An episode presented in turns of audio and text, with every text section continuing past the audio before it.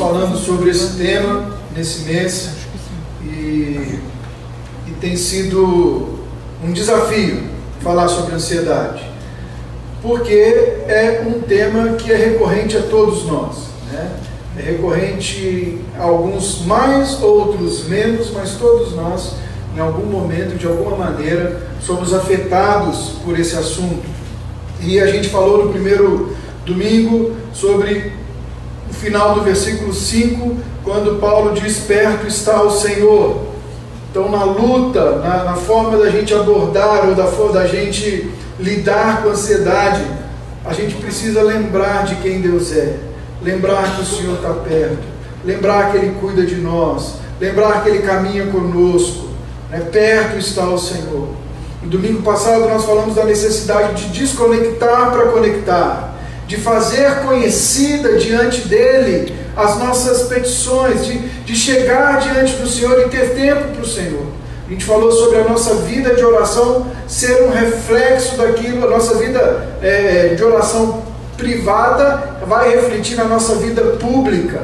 Aquilo que somos fora é o que somos dentro com Deus. A necessidade de termos constância na nossa vida de oração e de termos uma vida de oração que prioriza a presença do Senhor em nós. Nós falamos sobre isso na semana passada. E hoje eu quero abordar mais um, seria o versículo 4.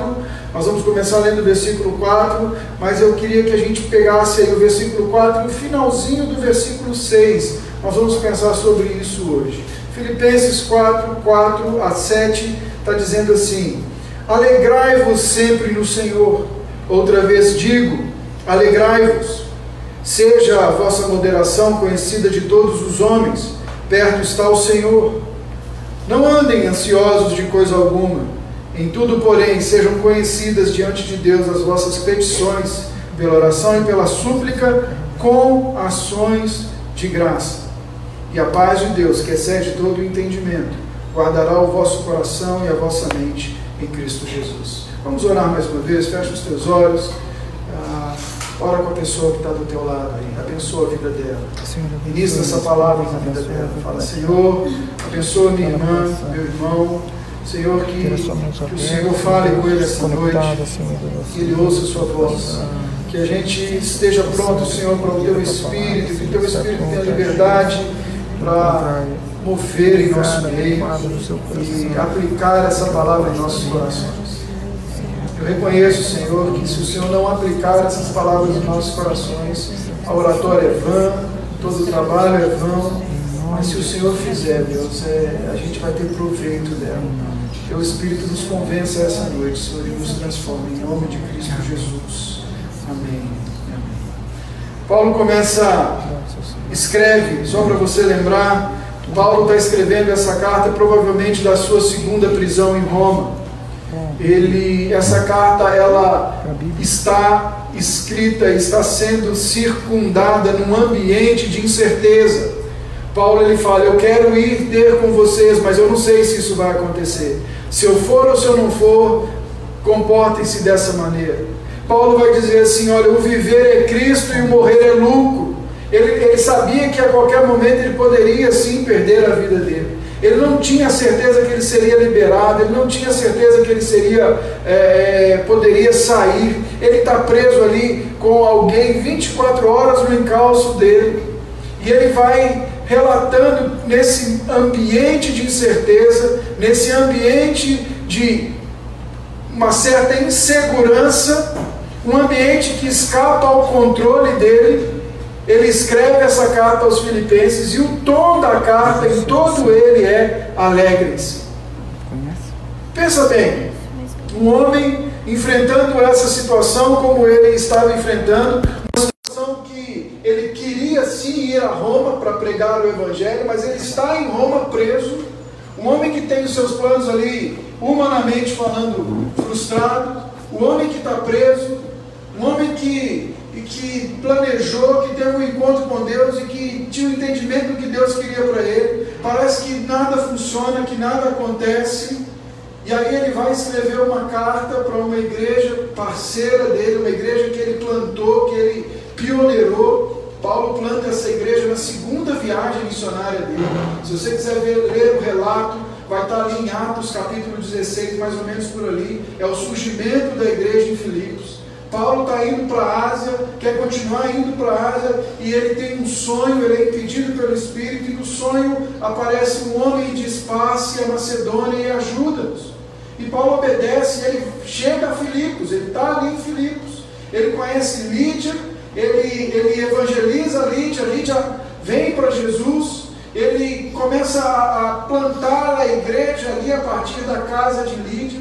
Se você continuar lendo o texto de Filipenses, você vai ver que há no apóstolo e essa igreja há um link, há um vínculo, não era qualquer igreja.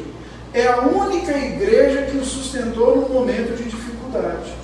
É a única igreja que fez provisão financeira para ele.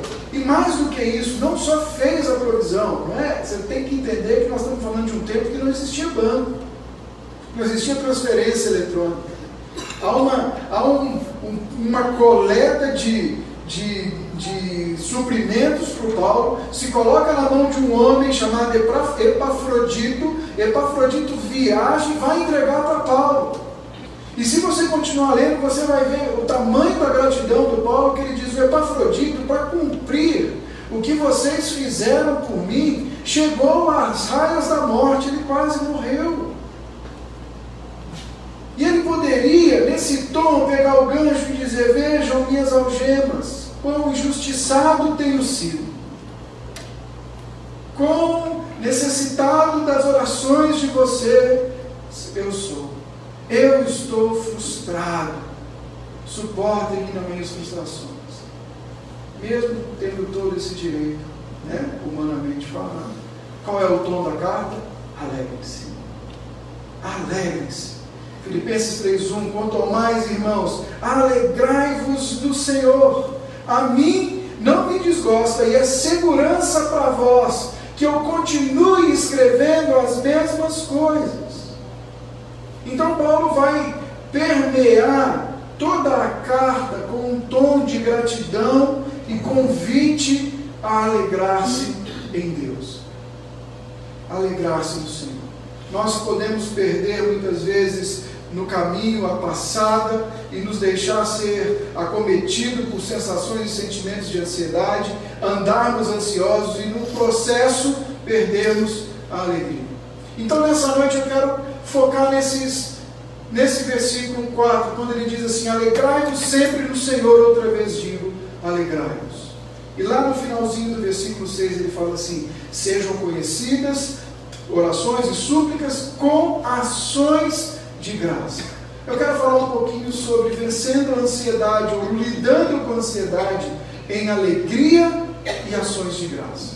Então nós vamos dar uma passada pelo Antigo Testamento e ver uma história onde as coisas saíram do controle e trouxe frustração, mas depois Deus traz de volta os ensinamentos, e vamos depois voltar aqui para Filipenses, para a gente encerrar entendendo o que Deus espera de nós, ou o que é uma alegria bíblica e como que ela se desenvolve em nós. Então é isso que a gente vai tentar fazer hoje à noite. Amém? Então a gente precisa entender isso. Paulo perdeu suas expectativas. Eu me lembro, enquanto eu fazia essa mensagem, eu me lembrei de uma vez muito interessante. Era a segunda vez que eu ia para fora do Brasil. Era a segunda vez que eu ia fazer um treinamento. Nessa vez eu ia fazer um treinamento, e dessa vez eu ia sozinho. Eu não tinha intérprete. Quer dizer, nunca tive intérprete. Tinha sempre alguém que falava inglês e quebrava meu galho, né? Então eu falava o meu inglês quebrado, a pessoa me dava aquela corrigida, e às vezes me comunicava melhor para me ajudar a pegar o sentido da coisa. Mas já tinha um ano que eu falava inglês, que eu tinha aula de inglês. Então, para o meu inglês, eu estava the book is on the table. Mas the table mesmo, assim, sabe? Essa frase eu falava até com sotaque. Você podia pedir o sotaque que fosse que eu falava o sotaque. Mas eu, na minha cabeça, construí uma ideia de que eu falava inglês. Porque eu conseguia... Porque todo mundo que acha que fala inglês fala assim: mas eu consigo entender o que ele fala. O problema é esse, é que a gente entende o que a pessoa fala, mas se ela fala muito rápido, você ficou ainda tentando entender o que ela fala, e aí você já não entende mais nada, você deduz e está valendo. E vamos que vamos. É assim que funciona. E lá vai eu, pego um voo, fui para lá, cheguei, estávamos na Baixa Califórnia, a gente ia para o México, a gente ia ter um treinamento no México, ia fazer um trabalho no México por cerca de um mês. Estou eu lá, parado, né, 2007, 2008, uma moça encosta do meu lado e ela tinha um cabelo assim bem encaracolado e ela desanda a falar comigo, do meu lado. E aí eu comecei a responder, né, falei, ela, hi, how are you, fine thanks, and you? Né? Gastando inglês. E aí ela começou a me olhar estranha e ia pro lado, a menina está falando comigo e está andando para longe, eu fui indo pro lado dela também, né? Ela falando e eu indo pro lado dela. E daí eu vi que ela foi ficando meio assustada, né? E aí quando ela fez assim, ela pegou e olhou para mim e mexeu no cabelo assim, eu vi que ela estava com fone, daqueles tipo Bluetooth, ela estava falando no telefone, ela não estava falando comigo. Só que eu já estava frustrado, porque eu não conseguia estabelecer comunicação, irmão. E ela estava mais frustrada ainda porque ela estava achando que eu ia fazer alguma coisa com ela. Ela estava quase correndo para dentro do escritório, porque ninguém tinha nos apresentado ainda. E é frustrante você criar uma expectativa e ver que a sua expectativa não corresponde à realidade. Você já viu aqueles memes? Expectativa versus realidade? Eu percebi que meu inglês era muito ruim naquela viagem. E que eu realmente precisava de uma dose de humildade maior e de estudar e de pedir graça a Deus. Mas muita gente em situações assim, quando bate a frustração, ela acaba desistindo das coisas.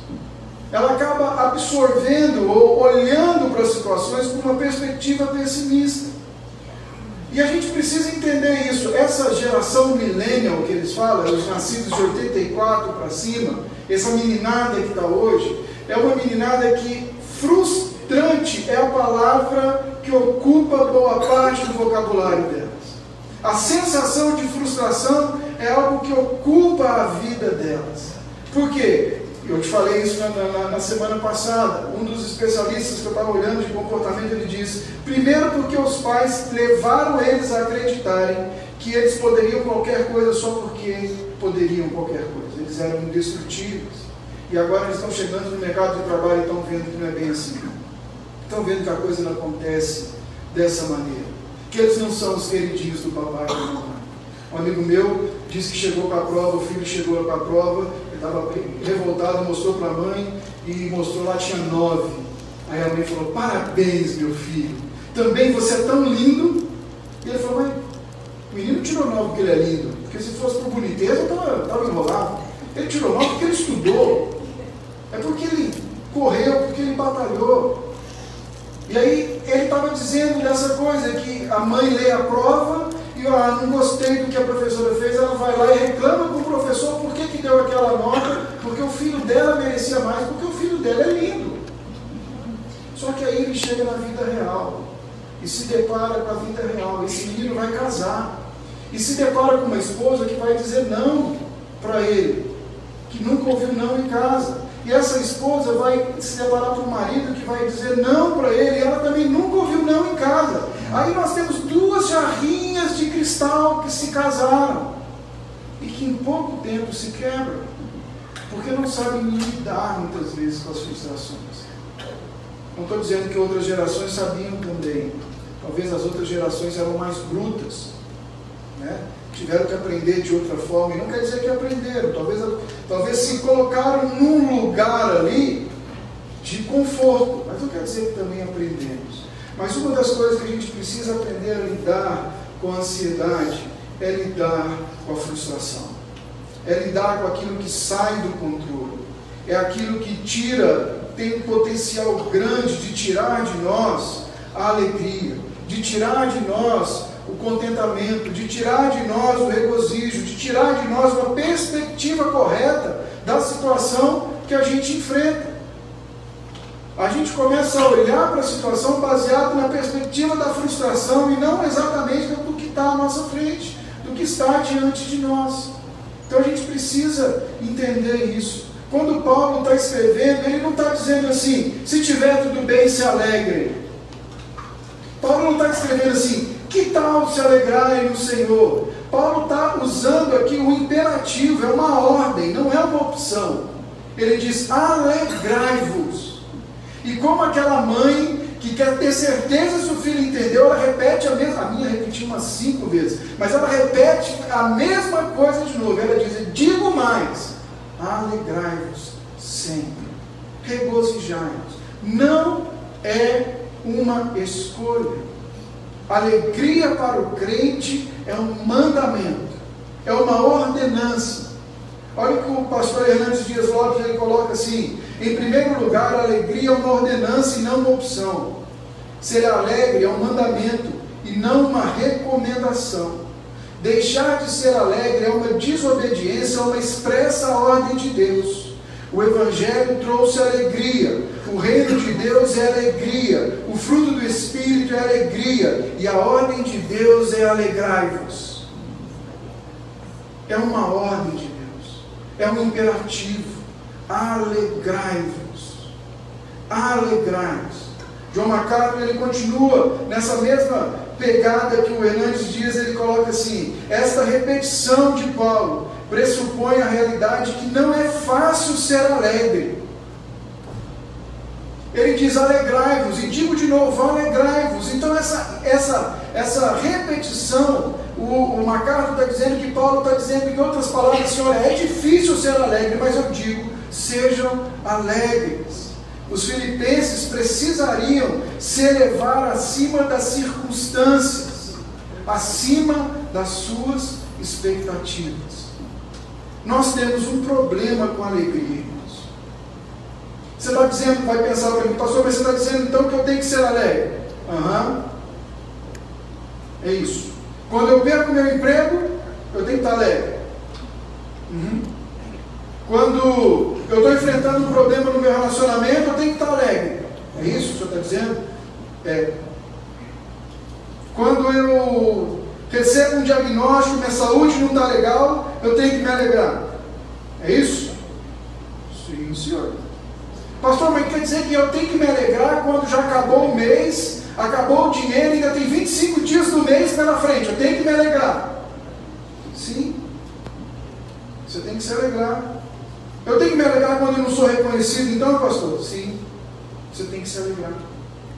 Porque a alegria bíblica, ela não tem a ver com circunstâncias.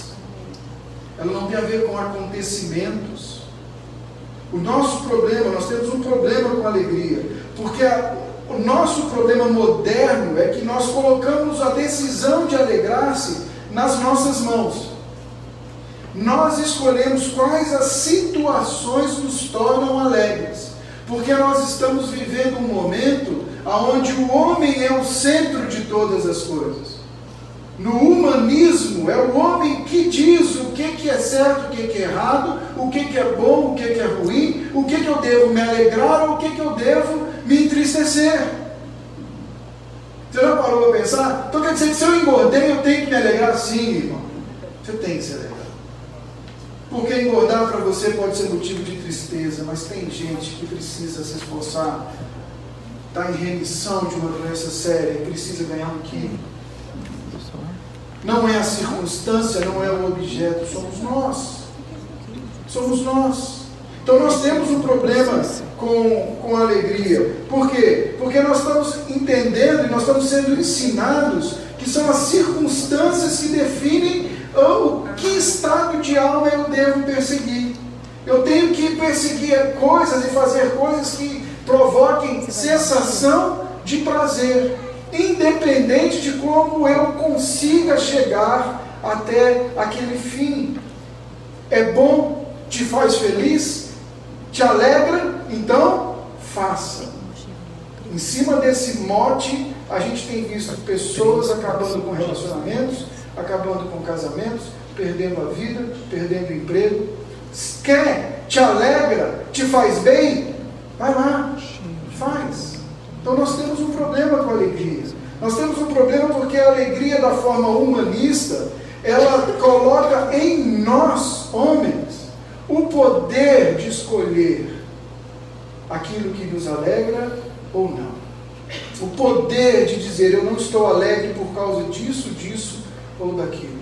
Mas a alegria bíblica é completamente diferente. A alegria bíblica não é um sentimento primeiro. A alegria bíblica é uma certeza. Por que que eu me alegro? Eu devo me alegrar porque a Bíblia diz quem Deus é. Esse é o primeiro ponto, irmãos. Porque eu tenho uma certeza de que perto está o Senhor, que eu tenho a certeza de quem Deus é. Nada, nenhuma circunstância pode tirar de mim essa certeza. Então eu posso me alegrar, ainda que abatido num determinado momento e numa determinada circunstância. Mas essa certeza não sai da minha alma. Alegria não é um sentimento. Alegria é uma certeza. É uma certeza de quem Deus é. Alegria bíblica é fruto de relacionamento com Deus. A Bíblia define alegria como a sua relação com Deus. A Bíblia define essa certeza, a garantia dessa certeza, de acordo com a maneira e a forma como você expressa a sua adoração a Deus. Então, quando Paulo está dizendo aqui no final do versículo, ele fala assim, orem e peçam, mas façam isso com ações de graça. Façam isso num ambiente de adoração. A alegria se desenvolve no ambiente de adoração. E nós, hoje em dia, temos perdido a essência do que é adorar a Deus. Estava lendo um dos autores, não vou me lembrar quem, e ele vai dizer o seguinte, que aquele momento quando você não está pensando em nada, aquele momento que a sua mente está desligada, viajando, aquilo que atrai o seu pensamento, é aquilo que, de forma primária, leva o seu coração a adorá-lo. Se você está ali, num momento tranquilo, de boa, e de repente você começa a pensar, o que que você pode fazer para ganhar mais dinheiro? O que que você pode fazer para ser mais efetivo nas suas aplicações? Provavelmente, o dinheiro tem ocupado um lugar maior no seu coração do que o próprio Senhor. Se você está ali e de repente começa a ver como que você vai resolver uma coisa ou outra, ou fazer uma coisa ou outra, ou ter uma coisa ou outra, provavelmente, aquilo que a sua mente vagueia, é aquilo que ocupa maior espaço no seu coração. Então a gente precisa redescobrir o que é adorar ao Senhor. A gente precisa redescobrir a alegria bíblica através da adoração. A adoração bíblica só tem um foco, irmãos, é a glória de Deus, é a glória de Cristo, é a pessoa do Espírito Santo. A alegria e a adoração, elas estão ligadas com o adorar e o servir ao Senhor com toda a nossa mente, com todo o nosso coração, com todas as nossas forças. Nós estamos vivendo um momento na história da humanidade, aonde a humanidade se volta para si.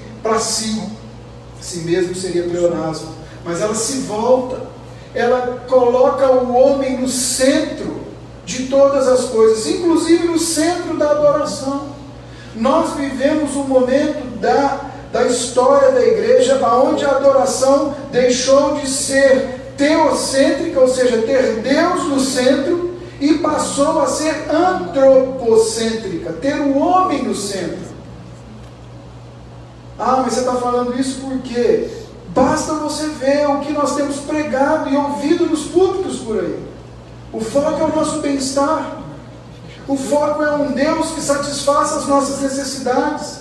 As canções falam de um Deus que vem, que nos pega no colo, que nos tira para dançar, que faz cafuné, que me chama de meu nego. As canções falam, ah, Senhor, me abre, me fecha, me chama de gaveta.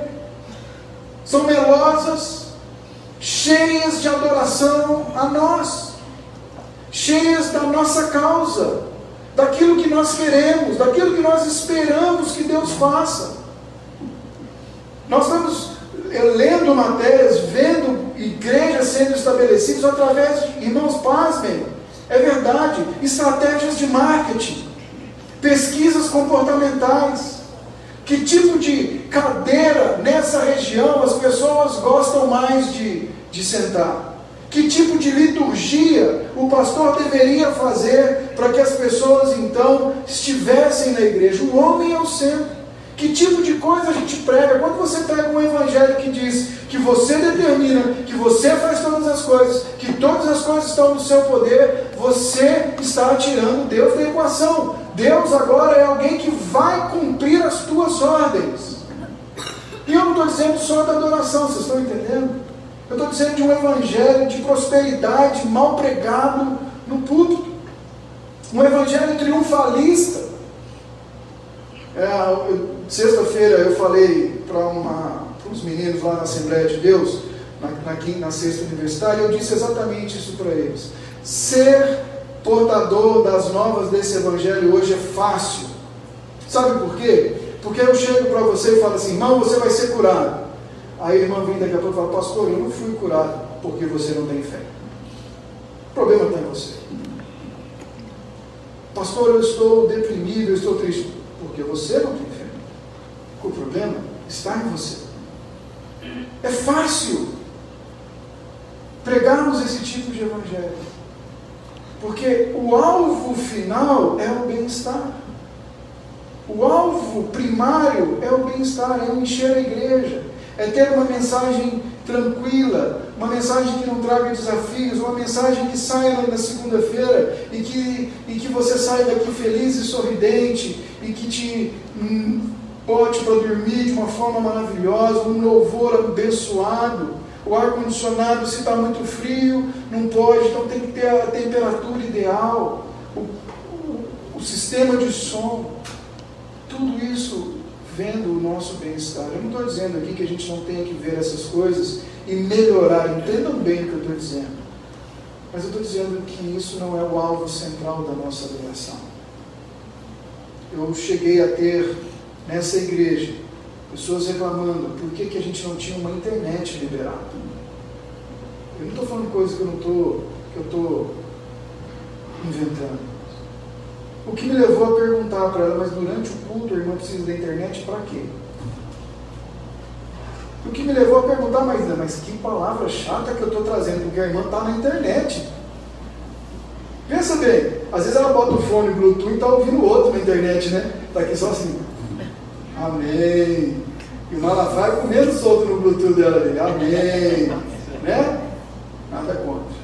O Bluetooth sim, não, o Malafaia nada contra ele. Então a gente tem que entender que hoje a gente vive uma adoração antropocêntrica, e isso não é uma adoração bíblica.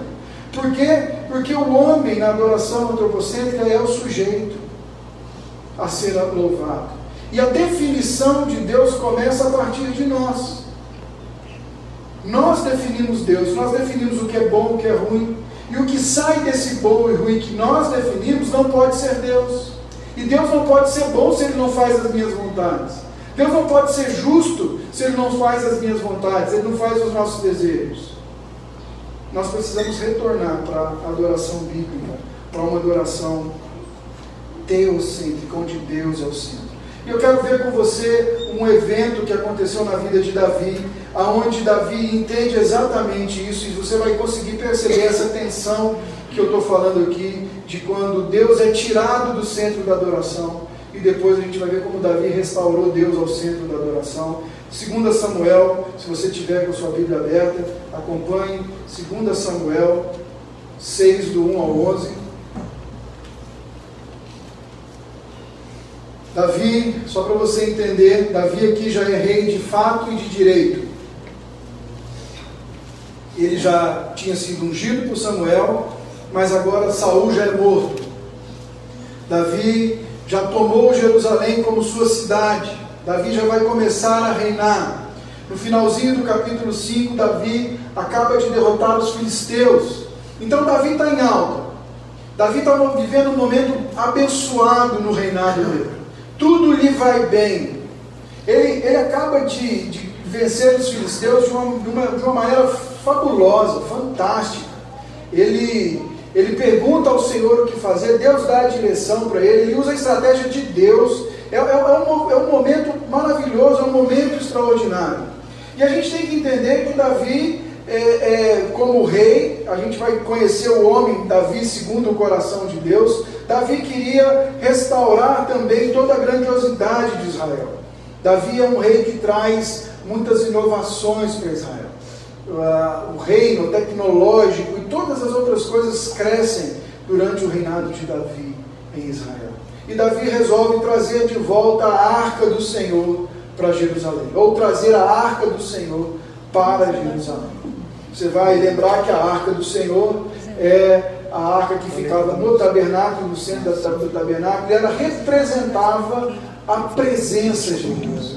Aonde a arca estava, a presença do Senhor se manifestava. Quando Josué atravessou o Jordão, os levitas carregavam a arca. À medida que pisavam no Jordão, o Jordão secou e eles passaram, ou o Jordão estancou e eles passaram aos pés secos. Aonde a arca estava, a glória de Deus se manifestava. Se você lembrar da história, quando os filisteus, né, numa investida contra Saul, eles roubam a arca da aliança e eles levam para a terra deles, e lá Deus os pune, porque eles não eram um povo para ter a arca da aliança com eles, e eles têm úlceras pelo corpo, feridas pelo corpo, por todo o corpo. Eles temem a Deus e devolvem a arca para Israel, e a arca está na casa de Abinadab. Abinadab está cuidando da arca pelos últimos anos, e Davi resolve então trazer a arca de volta. Davi ele quer que a arca venha para o lugar que ela nunca deveria ter saído. E aí você vai ver comigo aí do versículo 1 ao 5, mais precisamente no versículo 3, vai dizer que Davi pôs a arca num carro novo e levaram da casa de Abinadab, que estava no outeiro, e Uzá e Aiô, filho de Abinadab, guiavam o carro novo. Levaram com a arca de Deus da casa de Abinadab, que estava no outeiro, e Aiô ia diante da arca. Davi e toda a casa de Israel alegravam-se perante o Senhor com toda a sorte de instrumentos de pau, faia, com harpas, com saltério, com tamborins, com pandeiros e com símbolos. Vamos levar a arca embora, vamos. Como que nós vamos levar a arca embora?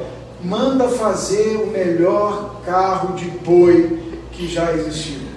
Vamos fazer o melhor, novo, com amortecedor, turbogás, suspensão boa.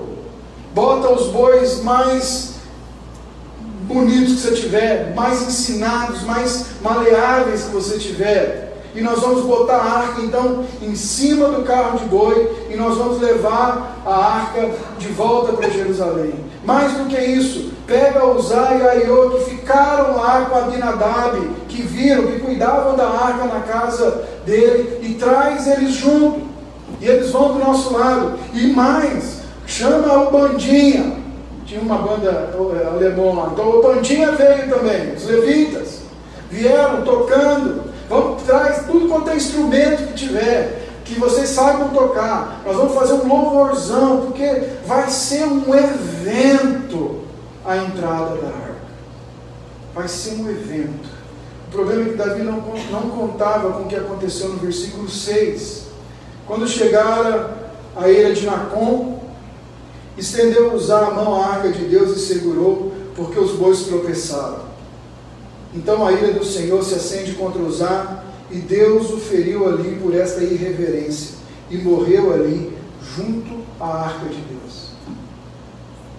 Festa, tudo acontecendo, o carrinho de boi indo, tudo de boa, Davi lá no meio do povo, em adoração, em louvor, fazendo aquela festa. De repente, numa planície, os bois dão uma fraquejada, a roda passa talvez numa pedra maior, balança, a arca vai cair, e o Uzá, muito bem intencionado, faz o quê? Bota a mão nela, segura. Que mal tem? Só que o texto vai dizer para a gente aqui que ele toca nela e cai fulminado, morto. Ele perde a vida. O que era uma carreata de festa se transforma num cortejo fúnebre, irmãos. O que era para ser alegria se transforma num cortejo fúnebre. E olha o que o versículo 8 vai dizer para a gente. Desgostou-se Davi. Davi ficou entristecido, chateado, porque o Senhor irrompeu contra Uzá e chamou aquele lugar Peres Uzá até o dia de hoje. Temeu Davi ao Senhor naquele dia e disse: como virá a minha arca do Senhor? Então o que Davi fez? Ele se desgostou e ele já começou a ver que não dava para a arca vir, e ele achou já que Deus foi muito duro, que Deus não deveria ter feito dessa forma, que Deus não deveria fazer daquela maneira. Davi levava a arca da aliança, mas há um problema nesse processo todo aqui.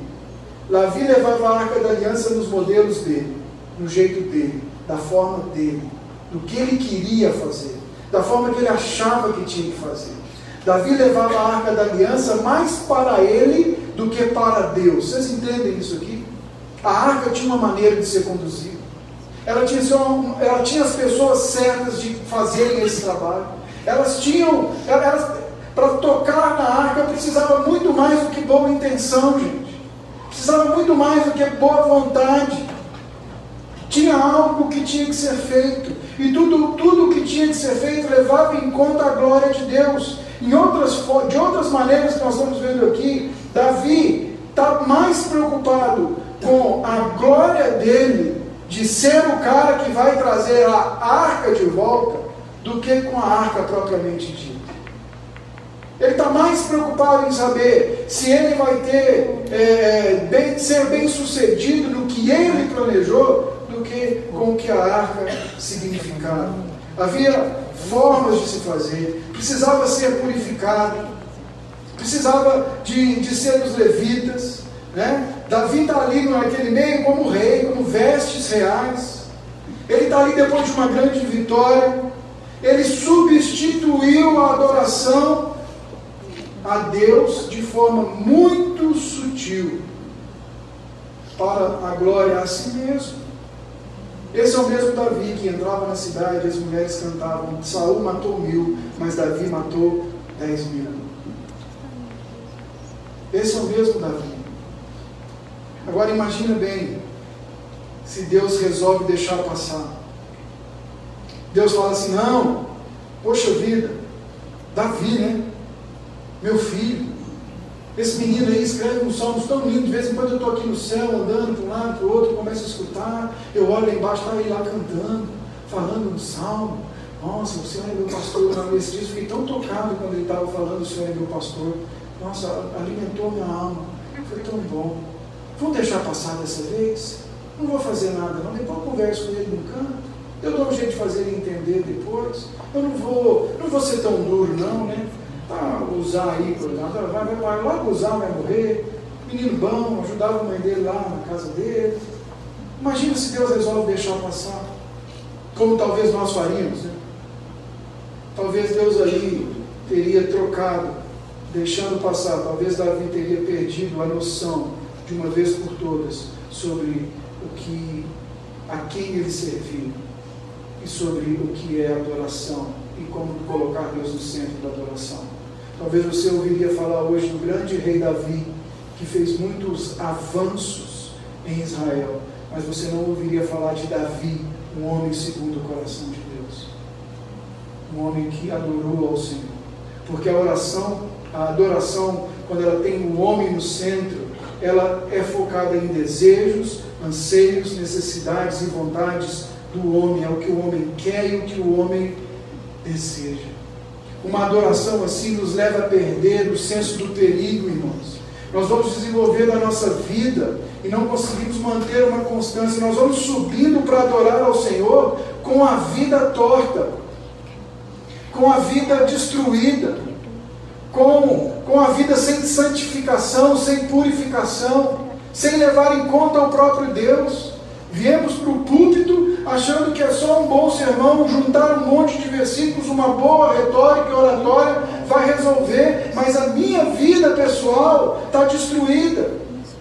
Eu estou lá lutando com pecados e me dando ao direito de me deleitar no pecado, mas venho aqui e assumo um personagem diante dos irmãos.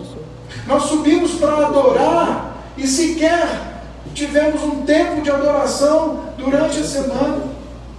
Nós chegamos para o nosso culto, sentamos aqui à noite de domingo E sequer durante a semana tivemos um tempo com o Senhor.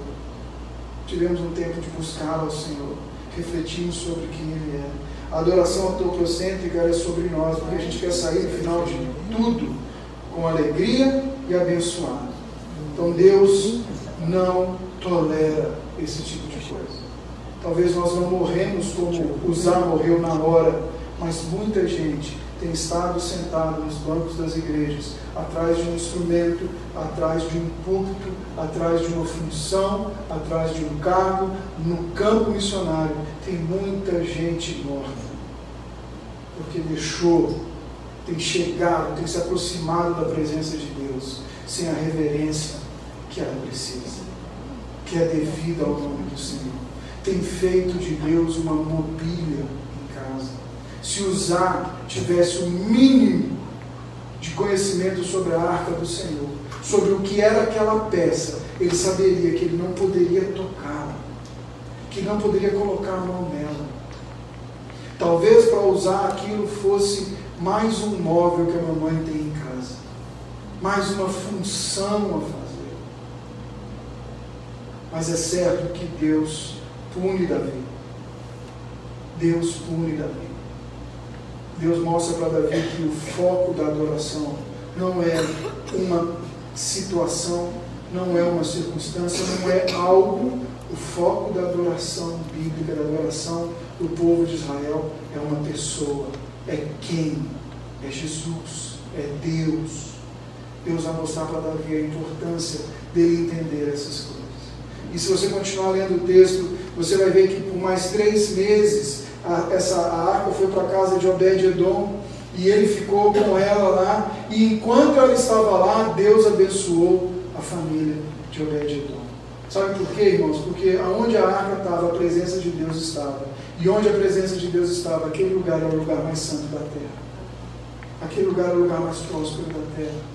Deus o abençoou. Porque não era sobre o Davi ou não Davi, ou Deus está irado ou Deus não está irado. É sobre a atitude do Davi. Ele estava muito bem intencionado, ele estava com muita boa vontade, ele fez todos os planos, mas não fez da forma que tinha que ser feito. Não fez da maneira que tinha que ser feito. Ele fez do seu jeito, ele fez da sua maneira, ele fez da sua forma. Se você quiser me acompanhar agora, nós vamos ver primeiro por essa história lá em 1 Crônicas, quando Davi então decide trazer de volta a arca. E ele fala, então nós precisamos ir lá atrás dela. 1 Crônicas 15.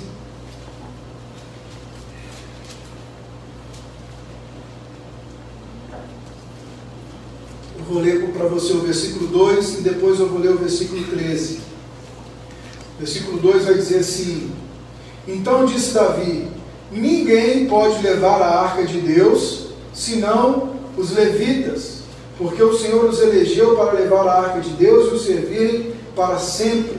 E o versículo 3, pois visto que não a levastes na primeira vez, falando para os levitas, o Senhor nosso Deus irrompeu contra nós, porque então não o buscamos, segundo nos foram ordenados. Davi prepara o lugar para a arca, Davi reconhece o erro, Davi começa a fazer as coisas da maneira que ele deveria fazer. Versículo 14 vai dizer que os levitas santificaram-se, pois os sacerdotes levitas para fazerem subir a arca do Senhor, o Deus de Israel.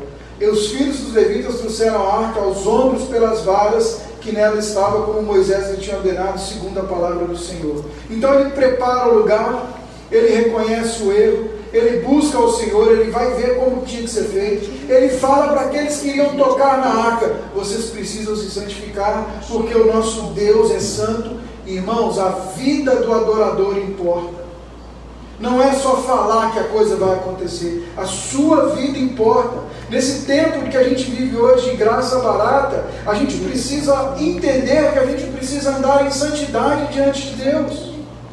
A gente precisa entender que a gente não pode brincar com o pecado. A gente precisa entender que Deus nos chama para ser separados, distintos, diferentes. Nossos relacionamentos, irmãos, são diferentes. Os nossos negócios são diferentes. As nossas relações de amizade, familiares, precisam ser diferentes. Nós precisamos ser crentes não só domingo, mas de segunda a domingo, de domingo a domingo. Nós precisamos viver o Evangelho. Nós não podemos nos acomodar com uma graça barata que diz: ah não, pecou, fica tranquilo, Deus vai te perdoar, é de boa. Irmãos, tem coisas que não se negocia com Deus. Santidade é uma delas. O caráter de quem sobe, quem ministra, é uma delas. O caráter do crente é uma delas. Nós precisamos retomar isso na nossa vida. Nós precisamos voltar a dar testemunho sobre quem é o nosso Deus fora da igreja. As pessoas precisam ver Deus em nós, fora daqui, fora da igreja. Ele fala: olha, Moisés ordenou, segundo a palavra do Senhor. Não se negocia a forma de mexer na arca, de tocar na arca, de fazer as coisas com a arca. Ele fala: vamos seguir os preceitos do Senhor, que são inegociáveis. Se você continuar vendo, você vai ver que o versículo 25 vai dizer que Davi resolve subir, aquele que estava frustrado, sobe agora com alegria a arca do Senhor da casa de Obed-Edom. Ele vai agora e ele, a cada 6 passos, eles param e sacrificam ao Senhor. Não é mais uma questão de pragmática, de chegar logo, de como que a gente faz para a coisa andar, para a coisa funcionar. Existe um preceito. É sobre Deus. Então, nós vamos adorar. Se tem que parar, se tem que sacrificar no meio do caminho, nós vamos parar, nós vamos sacrificar no meio do caminho, nós vamos oferecer o holocausto ao Senhor, nós vamos adorar ao Senhor, porque é sobre Ele, é a presença dEle que está voltando para onde nunca deveria ter saído, é a presença dEle que nos tornou povo, que nos escolheu, que nos deu a herança de abençoar todas as famílias da terra. É sobre isso que nós estamos falando. Nós estamos falando sobre uma peça de mobília que vai trazer medo aos nossos inimigos. Nós estamos falando sobre o retorno de uma pessoa para o nosso meio. E aí ele continua caminhando com alegria. A gente vê no versículo 27 que ele não está mais vestido com vestes reais. Ele agora está vestido com pano de linho. Ele agora está vestido com a roupa correta. Ele agora traz sobre si uma estola sacerdotal. Porque só tinha um Deus em Israel. Só tem um Deus em Israel. Só tem um Deus nessa igreja. Só tem um Deus. Davi reconhece que não é sobre ele. É sobre o Senhor. É sobre o que o Senhor faz. É sobre o que o Senhor é. É sobre quem o Senhor é. No versículo 28 de 1 Crônicas, nós vamos ver que não só o ato de Davi como rei, daqueles levitas que estão ali, mas Davi transforma a adoração em algo comunitário. Não é apenas uma pessoa, mas é uma comunidade, é um povo que adora. Quando nos reunimos no domingo à noite, o que nós fazemos é adorar de forma comunitária. É o que você adorou durante a semana, que se junta com o que eu adorei ao Senhor durante a semana, e nós chegamos juntos e apresentamos diante de Deus a nossa oração. Nosso culto público deve ser o resultado da vida que vivemos durante a semana, sendo manifesto no nosso culto domingo. Isso é o culto público. Deve ser um ambiente onde Deus é celebrado, onde Deus é colocado no centro. Por isso que quando a gente escolhe os cânticos para cantar aqui, a gente escolhe cânticos que exalte a natureza de Deus, que exalte o caráter de Deus, que nos lembre da majestade de Deus, que nos mostre como Ele está acima dos céus, e mesmo assim morreu por nós, habita conosco, está conosco. É sobre Ele, não é sobre nós. Quando nós pregamos o Evangelho, é sobre Ele, não é sobre nós. Quando nós executamos qualquer coisa que fazemos num culto público, é sobre o Senhor, não é sobre nós. A adoração comunitária é aquela centrada em Deus, ela é centrada na palavra, ela requer de nós vida de consagração, vida de separação, ela expressa em contrição, rendição e dependência, ela produz um adorador reverência e mais, irmãos. Quando nós vivemos uma vida de adoração, mais do que reverência, ela produz em nós um senso de pertencimento. Uma das coisas quando a arca volta para Israel é a identidade de Israel. É aquele povo que Deus diz: em vocês serão benditas toda a família da terra. É mais do que um povo assolado ou um povo que tem um bom líder, um bom rei. É um povo que pertence a um Deus. É um povo escolhido por aquele Deus para trazer o Messias à terra através daquele povo, para preparar o ambiente para que o Messias viesse e redimisse todo povo, língua e nação, e eu e vocês estivéssemos hoje aqui reunidos debaixo do nome de Cristo Jesus, certos da nossa salvação em Deus. Era mais do que um elemento estrutural, escultural, era a presença de Deus, era a identidade de um povo. Irmãos, quando nós nos reunimos para adorar, mais do que cantar canções, quando nós nos reunimos para ouvir a palavra, mais do que ouvir a palavra, nós estamos sendo inseridos no reino do Senhor. Nós estamos recuperando a nossa identidade de filhos de Deus. Nós estamos descobrindo o que o Senhor tem para nós. Quanto mais olhamos a glória de Deus, mais percebemos quem nós somos nele, quanto precisamos dele e quanto não precisamos de outras coisas para que sejamos plenos, alegres, satisfeitos. Esse é o poder da adoração. A adoração produz em nós a visão correta de quem é Deus, e isso produz em nós rendição, contrição, dependência. A adoração é aquele momento que você olha para você mesmo e sinceramente você se percebe muito aquém daquilo que Deus quer, mas você consegue ouvir o Senhor dizendo: vamos lá, continua, eu conheço o teu coração, sim, continua,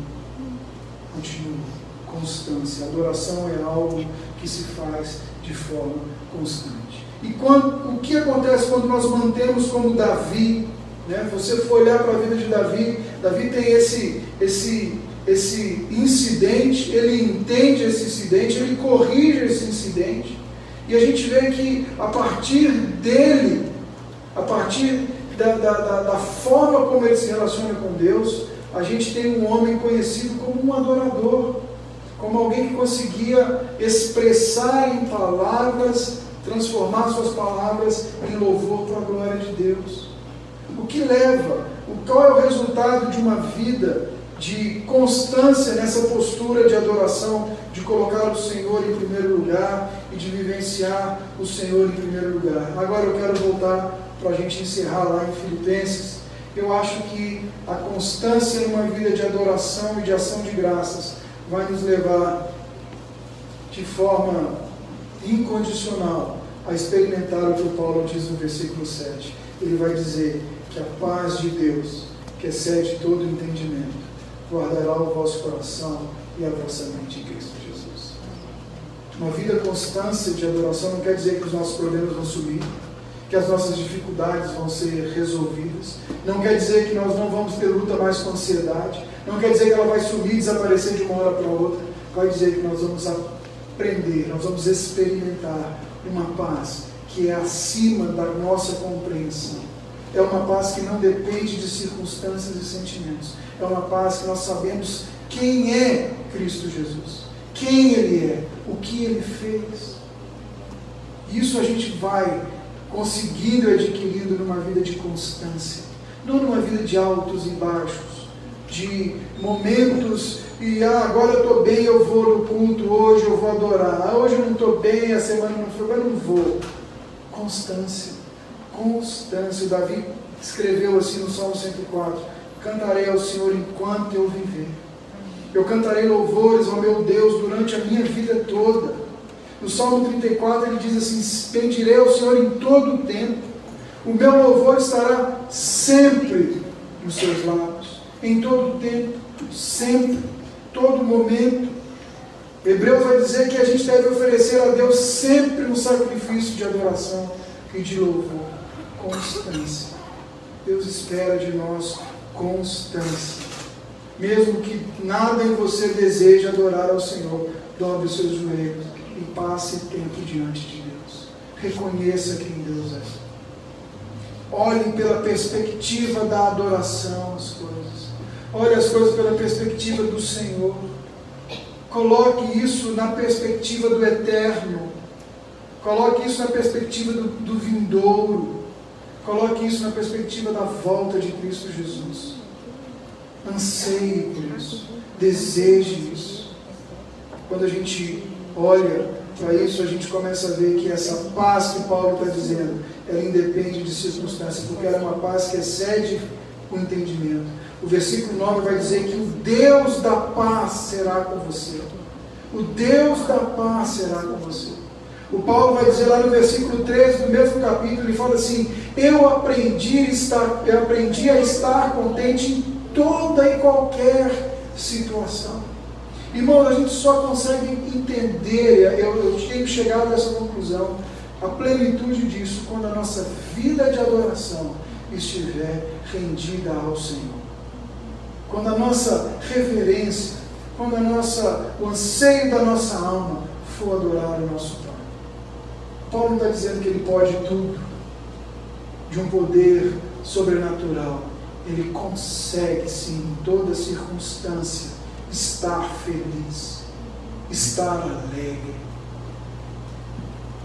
Eu quero encerrar lembrando a frase de Eugene Peterson, que diz que a adoração é a estratégia pela qual interrompemos nossa preocupação conosco mesmo e nos apresentamos diante da presença de Deus.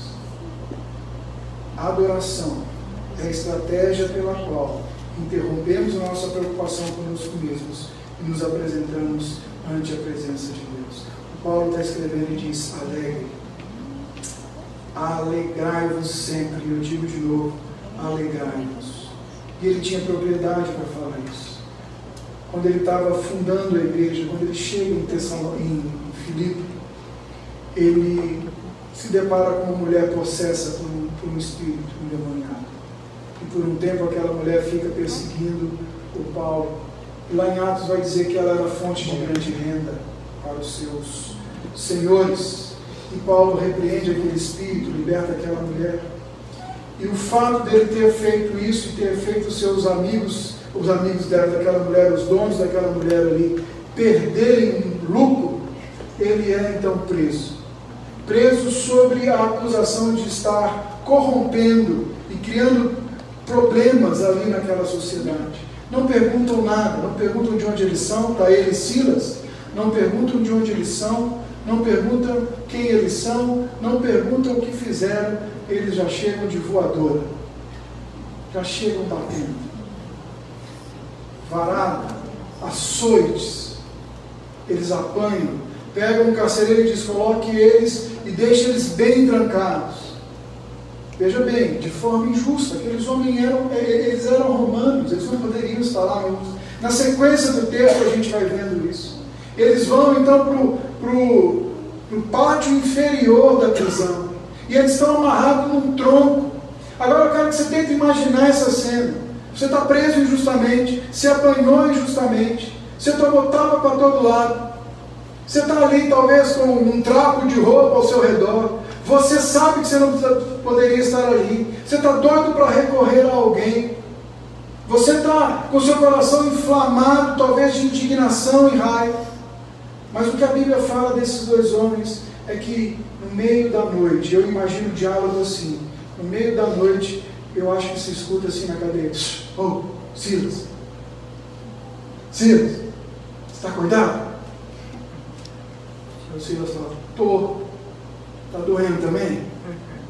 Rapaz, minhas costas estão ardendo. Silas, você percebeu uma coisa? O Senhor está no trono.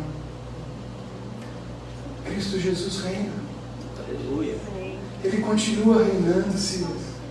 Você lembra que ele falou? Nós ouvimos que nós seríamos felizes quando nos perseguissem por amor dele. Silas, o que mais nós podemos fazer aqui? Bora cantar. E aí o texto vai dizer que eles começam a louvar ao Senhor no meio de toda essa injustiça, de toda essa condição de não louvar e de não alegrar. A adoração é a estratégia pela qual a gente interrompe a nossa preocupação com nós mesmos e nos apresentamos ante a presença de Deus. E a história diz ali que vem um grande terremoto, as cadeias se abrem, as correntes se abrem, e eu creio que a presença de Deus é tamanha naquele lugar que ninguém se mexe. Ninguém se mexe. Talvez seja um daqueles momentos que você pode tocar na presença do Senhor. Você pode estar ali na presença do Senhor. Paulo e Silas experimentam isso. Irmãos, eu sei que muita coisa que sai do nosso controle pode ser situações que nos levam a ter ansiedade, a viver a ansiedade. Mas nós podemos combater a ansiedade com adoração. Quando você estiver na mesma circunstância de um cárcere como esse que nós vimos, lembre-se que o Senhor continua no seu santo monte. O Senhor continua à destra de Deus. Ele venceu. Ele foi à cruz. Ele morreu por mim e por você. Ele nos salvou. Ele nos deu vida eterna. A palavra diz que os nossos escritos de dívida agora lá estão pendurados, gravados na cruz. E quando nós olhamos hoje para essa mesa que está à nossa frente, nós só podemos nos aproximar dela hoje com a reverência que ela exige de nós, porque Cristo Jesus fez isso lá atrás. Ele disse, eu ansiava comer com vocês, meus discípulos, essa última Páscoa. Ele institui um significado diferente. E todas as vezes hoje que nós paramos diante dessa mesa, nós lembramos de que nada nem ninguém vai nos tirar da mão de Cristo Jesus. E se isso não é motivo para você se alegrar, irmão, eu não sei o que é. Saber de que nada nem ninguém te tira da mão do seu Salvador. Se isso não é motivo para você descansar o seu coração, não vai ser uma promoção no emprego. Não vai ser a saúde em dia, não vai ser mais dinheiro na conta, não vai ser, porque tudo isso é passageiro. Só quando você conseguir olhar para o Senhor e entender que Ele continua imutável, Ele não muda, Ele cuida de cada um de nós, você vai entender e vai conseguir descansar o seu coração.